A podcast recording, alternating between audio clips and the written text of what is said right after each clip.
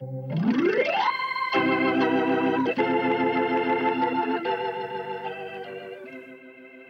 the NYPTI Studios and Touchdown Productions comes a sporty new episode of Tales from the Trenches.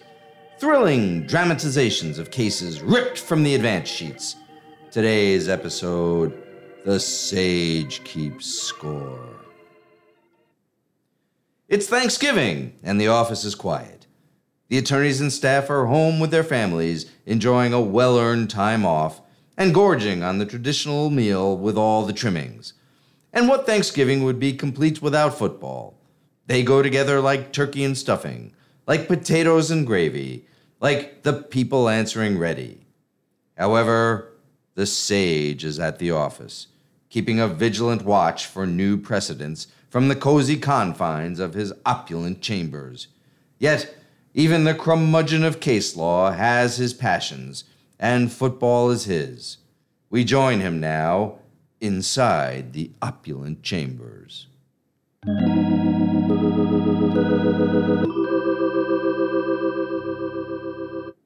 do enjoy the solitude of Thanksgiving. I'm not interrupted by the panicked wails of the trial assistants who only want the law reduced to a phrase. They care not about the reasoning, the nuance, the history. They just want a sound bite. On the other hand, I've never fathomed why Thanksgiving requires an entire day. It's dinner. Work the day. Then eat your turkey at dinner time. It's much more logical. Ah, well, at least there is football. As the sage looks around to ensure he is alone, he turns on his Philco radio.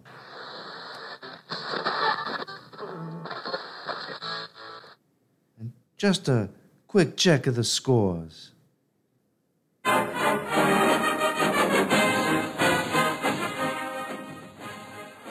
Welcome to the halftime report. I'm Jim Horsecollar Brooks, and with me, as always, is my partner in crime, Pops McCallahan. Thank you there, Jim Boy. It's great to be here. And I gotta tell you, we got a slate of results for you today. Well, we sure do. So let's dive right in. Tell us about the first one, Pops. You bet. The contest is from the first department and features People v. Frankie, Don't Call Me Carlos Santana. Sounds like Frankie might have to change his evil ways. Ha ha! You're so right, Jim Boy. Because in this case, the court held that the people's use of the PowerPoint presentation in their opening statement was A OK, and the trial court properly exercised its discretion to permit it. Holy visual aids, Pops. I've heard of PowerPoints being used in summations, but openings? The coach was innovative in calling that play. You're not just changing slides there, boy. The first department held that just because the PowerPoint was used in opening instead of summation does not make it improper. This was because the trial court advised the jurors that the prosecutor says during the opening is not evidence. The court noted that visual aids can be used in the prosecutor's opening because the people are stating that they intend to prove it. So, good call. Good call indeed. So what's next, Pops? So we go to the second apartment and check on the battle between people and Santiago de Saint Salcedo. I'm sensing the halo might be a bit tarnished here, Pops. Men to that, Jim Boy. This was back and forth affair with several key moments. The decision began routinely enough with the court upholding the trial court's denial of the defendant's motion challenging the lineup and seeking to suppress ID testimony at trial. The second department restated the well known proposition that there is no requirement for the fillers to be nearly identical in appearance to the defendant. Indeed, the fillers must have physical characteristics that are reasonably similar to the defendant's, and that the police should take reasonable steps to conceal any difference between the fillers and the defendants. But that's not all. Late in the decision, another issue arose that shouldn't slip by our fans. Well, that's why you gotta read the whole decision, Pops. So true there, buddy. Seems that when cross examining the defendant, the prosecutor asked him if the testimony of a prosecution witness was a lie. However, there was no challenge flag thrown by the defense at the trial, and thus the issue was not preserved for appellate scrutiny. But upon further review, the Second Department said that while this line of questioning is improper, it was nevertheless harmless given the overwhelming evidence of guilt and allowed the conviction to stand. Uh, that's a great finish, Pops. But a caution to all of you out there don't ask the defendant on cross if a prosecution witness lied. Why, that's a flag every time. Well, fans, that brings us to the midpoint of our recap. And now, a word from our sponsor. Professional barbers use lather that's extra rich, extra moist. That's why at home, AeroShave is just what the barber ordered. Okay, we're back. And we go now to the third department and find the matchup of People v. Demetrius TikTok Mac. Uh oh, Pops. Looks like someone might be tardy. You're certainly on time with that one, Jim Boy. Here, there are 21 month delay between the crime date and the defendant's indictment in a shooting case. Well, that seems like a long time, Pops. You're on target there, buddy. The defendant claimed that his constitutional right to a speedy trial was violated by a 21 month period between the crimes and the indictment. As we all know, an unreasonable pre indictment delay denies the defendant due process. And where the delay is a protracted one, it is the people's burden to establish good cause that justifies the delay. Holy Judge Wapner, Pops. The ball is in the people's court. All rise, Jim Boy.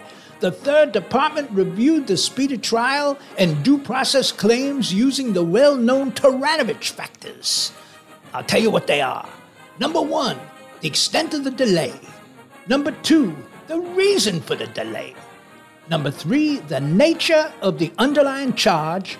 Four, was there an extended period of pretrial incarceration? And five, was the defense impaired or prejudiced by the delay? Well, Pops, let's see if the people rose to the challenge here. The third department found that, of course, the 21 month delay was protracted. But the people established that the delay was caused by the victim's lack of cooperation. When the victim did eventually cooperate, the case was presented to the grand jury. So the court found that the inherently discretionary and subjective prosecutorial determination of what constituted sufficient evidence to successfully prosecute a defendant justified the delay. Well said, Jim Boy. And the remaining Taranovich factors similarly fell right down the people's line. The court found that as the charges were serious, the people may be expected to proceed with far more caution and deliberation than they would expend on a relatively minor offense. Also, the defendant was not incarcerated during the pre indictment delay, and the defendant did not demonstrate any impairment to his defense of the case. Thus, the court concluded there was no violation of the defendant's due process rights. So a shutout. And the people prevailed. Well, that was worth waiting for. Ah, well, Jim Boy, here's our final case today, and it's from the fourth department People v. Zakai Sweet and Savory. Looks like there might be some bitter feelings here, Pops. you got the flavor of this one already, partner. The defendant here appealed his murder conviction, claiming that the trial court erred in admitting into evidence defendant's statements concerning his membership in a gang and his participation in prior robberies with the decedent. Now hold on there, Pops. Even I know that evidence of a defendant's prior bad acts may be admissible when it is relevant to a material issue in the case other than the defendant's criminal propensity. Why, that's just basic Molineux principles dating back to 1901. You're right on the money there, Jim Boy. The Fourth Department found that the trial court did not abuse its discretion in admitting the evidence concerning the defendant's gang membership because the evidence was inextricably interwoven with the narrative of events leading up to the shooting and provided necessary background information to explain to the jury the relationship between the defendant, the decedent, and the eyewitnesses to the crime. No surprise here, but a good restatement of the law. And also, don't forget that the court found that the evidence's prejudicial effect did not outweigh its probative value. And the Fourth Department further found that the evidence that the defendant and the decedent had committed the crimes together was admissible to complete the narrative of the events charged in the indictment and to provide necessary background information. That's right, Jim Boy. Complete domination on all aspects of the Molineux principles. An excellent restatement of the law. Well, Pops, that's all we have time for right now. And thanks to all of you folks for joining us here on the Halftime Report. Along with Pops McCallahan, I'm Jim Horsecollar Brooks, wishing all of you a great Thanksgiving. And to all of you out there, uh, we got to thank you for all you do for us in the trenches. Well said, my friend. Well said. Oh, four wins today. Very satisfying.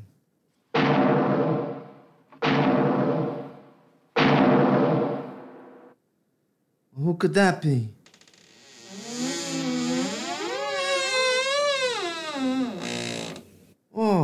It's the boss. Oh boy, I knew you'd be here today. Get out your smoking jacket and grab your fedora. You're coming with me for Thanksgiving dinner.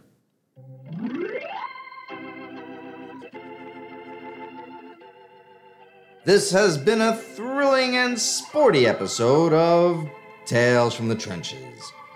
Today's featured cases and lots of other useful information can be found on NYPTI's Prosecutor's Encyclopedia. This episode was written, produced, directed, and performed by your friends here at NYPTI.